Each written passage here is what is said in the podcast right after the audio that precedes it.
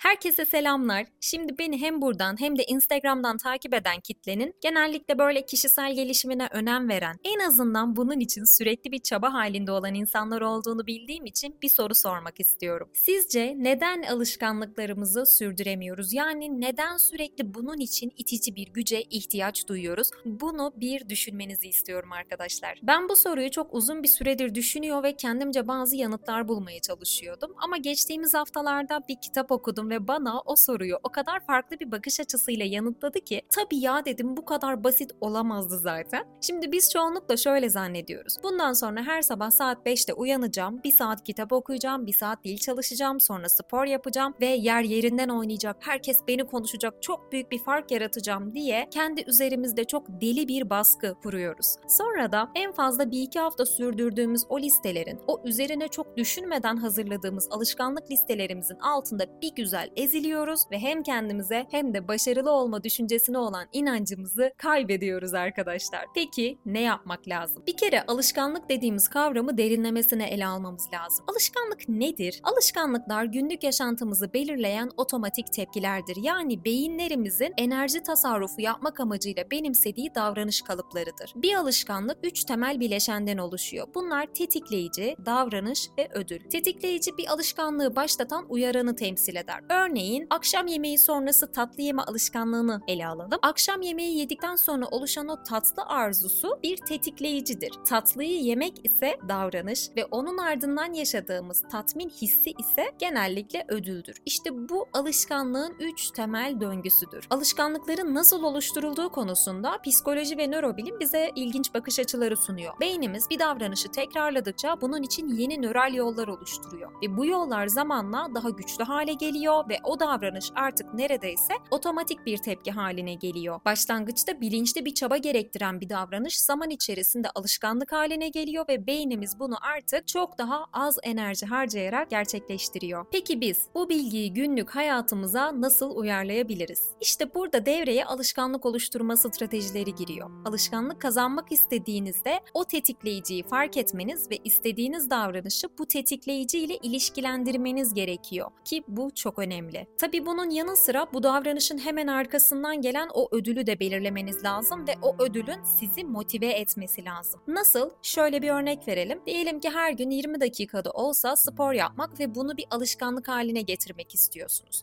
Şimdi gelin az önce bahsettiğim o tetikleyici davranış ve ödül döngüsünü sporu alışkanlığa dönüştürme isteği üzerinde bir düşünelim. İlk yapmanız gereken o alışkanlığı başlatmanıza yardımcı olacak sinyalin ne olduğunu bulmak. Yani bir tetikleyici tetikleyici belirlemek. Peki bunu nasıl yaparız? Her sabah uyandığınızda spor giysilerinizi gözünüzün önünde bulundurabilirsiniz. Bu sayede beyniniz bu tetikleyici ile ilgili size spor yapma alışkanlığınızı hatırlatmış olacaktır. İkinci olarak ödül belirleme dediğimiz yani davranışı sürekli yapmanızı sağlayan bir motivasyon bulma kısmı var. Mesela spor yaptıktan sonra uzun zamandır izlemek istediğim o filmi mutlaka izleyeceğim ya da spordan sonra bugün en sevdiğim yemeği yapacağım gibi bir ödül koyarsanız o eylemi yapmak size çok daha cazip bir hale gelecektir. Bunu bir deneyin, gerçekten faydasını göreceksiniz. Ha bir de alışkanlık oluştururken o alışkanlığın bize uzun vadede sağlayacağı faydaları düşünmek de itici bir güç olabilir. Mesela işte spor yapmanın bizi motive edici o ödüllerinin yanı sıra sağlığımıza ve enerjimize olan o kocaman etkilerini düşünerek ve bu faydaları kendimize sürekli hatırlatarak da o alışkanlığı sürdürebiliriz. Yani aslında tüm bu bahsettiklerim basit bir alışkanlık oluşturmada psikoloji ve nörobilimin temel prensiplerinden nasıl faydalanacağımızla alakalı. Şimdi de alışkanlıkların gündelik yaşamımız üzerindeki etkileri ve önemi üzerine biraz konuşalım. James Clear'ın Atomik Alışkanlıklar kitabında özellikle küçük alışkanlıkların bir süre sonra hayatımızda ne kadar çarpıcı ve belirgin etkiler bıraktığıyla alakalı her gün yüzde bir daha iyi başlıklı bir örnek vardı. Peki nedir bu her gün yüzde bir daha iyi? Şöyle ki örneğin her gün sadece yüzde bir oranın alanında bir konuyla alakalı iyi olursanız yılın sonunda o konuda neredeyse %37 kat iyi sonuçlar elde edersiniz. Çünkü alışkanlıklar kendini iyileştirmenin bileşik faizidir. Yani nasıl ki para bileşik faizle katlanıyorsa alışkanlıklarımızın da etkisi biz onları tekrar ettikçe katlanır ve gün içerisinde çok az fayda yaratıyor gibi görünse de aslında aylar ve yıllar içerisinde yarattıkları etki çok büyük olabiliyor. Burada benim aklıma bambu bitkisi geliyor genelde. Bambuları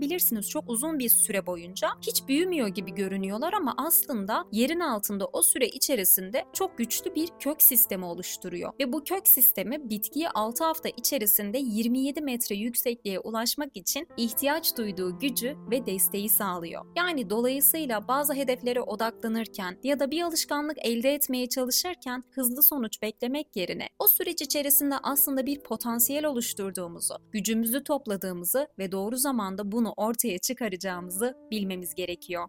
Ama ya bilmiyorsak, yani bizde sabır sebat yoksa ne yapacağız? Alışkanlıklarla alakalı karşımıza genellikle iki seçenek çıkar. Birincisi doğrudan sonucuna odaklandığımız alışkanlıklar, ikincisi ise kimliğe dayalı alışkanlıklar. Sonuca dayalı alışkanlıklarda odak noktası doğrudan elde etmek istediğiniz şeydir. Kimliğe dayalı alışkanlıklarda ise odaklandığınız şey kim olmak istediğinizdir. Oysa ki alışkanlık dediğimiz şey kimlikle alakalıdır ki ben bu konuda yazara katılıyorum. Dolayısıyla bazı alışkanlıkları edinememe sebebimiz kimliğimizde yani onun bizim özümüzle uyuşmamasından kaynaklı. Demek ki bir alışkanlık edinmek için önce kimliğimize bir göz atmamız gerekiyor. Mesela çok para kazanmak istiyorsanız ama kişiliğiniz tüketmeye meyilli bir kişilik ise kazanmak yerine maalesef daha çok harcamaya doğru çekilmeye devam edersiniz. Bir de alışkanlıklar kimliğimizi genellikle böyle bir somutlaştırma şekli. Yani her gün eğer güne yatağınızı toplayarak başlıyorsanız siz düzenli bir insanın kimliğini somutlaştırmış oluyorsunuz. Ya da gün içerisinde elinizden geldiği kadar sağlıklı besleniyorsanız sağlıklı bir insanın kimliğini aslında somutlaştırmış oluyorsunuz. Yani bu bir nevi kendinize olmak istediğiniz kişi ya da elde etmek istediğiniz alışkanlıklarla alakalı kanıt toplamak gibi bir şey. Bir de kimlik ve alışkanlık ilişkisinden bahsetmişken şunu da eklemek istiyorum.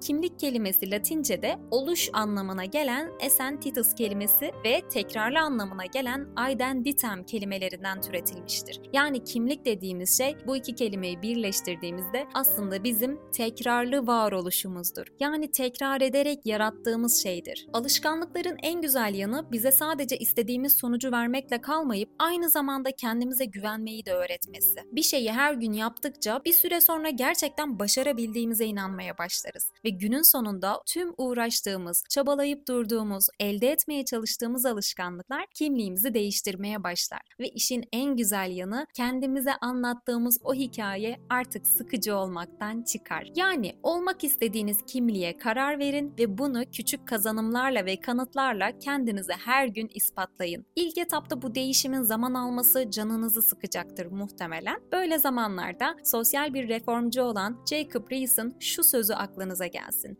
Diyor ki hiçbir şey işe yaramıyormuş gibi göründüğünde gidip önündeki kayayı parçalamaya çalışan bir taş kırma makinesine bakarım. Belki de bir çatlak bile oluşmadan 100 kez darbe indirmek zorundadır. Ama 101. darbede taş ortadan ikiye ayrılır ve ben bunu başaranın son darbe değil, öncesinde inen tüm darbelerin olduğunu bilirim. Ve son olarak şunu da eklemek istiyorum. Alışkanlık haline getirmek istediğiniz davranışları takip etmek için ajanda ya da alışkanlık takip çizelgeleri kullanabilirsiniz kullanabilirsiniz. Gerçekten işe yarıyor. Çünkü bazen motivasyonumuzun olmadığını ve bu yüzden bir şeyleri alışkanlık haline getiremediğimizi düşünebiliyoruz. Ama aslında eksik olan şey netlik ve belirsizliktir. Dolayısıyla alışkanlık haline getirmek istediğimiz davranışları ve bu davranışlarla aslında yaratmak istediğimiz kimliği bir kağıda yazmamız bizim için faydalı olacaktır. Bir de ortamdan bahsetmek istiyorum. Yani bazen yalnızca yeni bir alışkanlık edinmekle kalmıyor, aynı zamanda kötü bir alışkanlığı da bırakmak isteyebiliyor biliyoruz.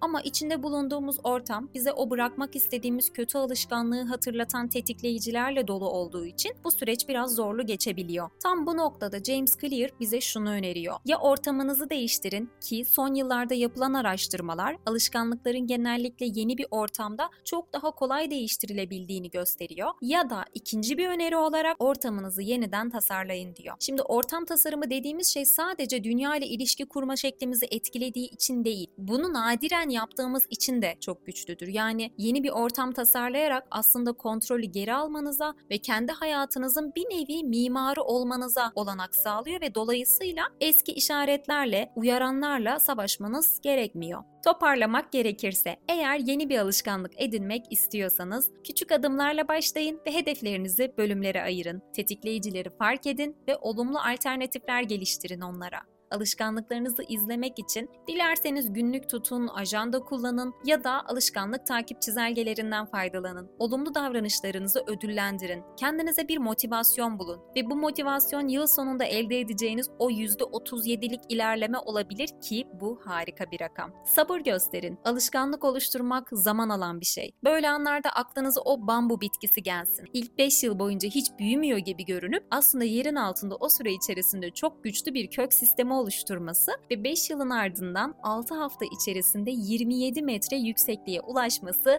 size ilham olsun. Baktınız ki bulunduğunuz yer eski tetikleyicilerle dolu. O zaman ya ortamı değiştirin ya da ortamınızın mimarı olun ve onu yeniden şekillendirin. Umarım alışkanlık konusunda size fayda sağlayacak bir bölüm olmuştur ve şunu da eklemek istiyorum son olarak alışkanlık konusu üzerine binlerce araştırma yapılan bir konu ve çok detaylı. Ben okuduğum kitap ve makalelerden yola çıkarak dikkatimi çeken birkaç başlık üzerine konuştum. Ama siz daha farklı bilgiler de üzerine eklemek isterseniz ve kaynaklarınızı benimle paylaşırsanız çok sevinirim. Açıklama kısmına bıraktığım Instagram hesabımdan beni takip edebilir, yorum ve önerilerde bulunabilirsiniz. Bir sonraki bölümde görüşmek üzere. Kendinize iyi bakın. Hoşçakalın. Bay bay.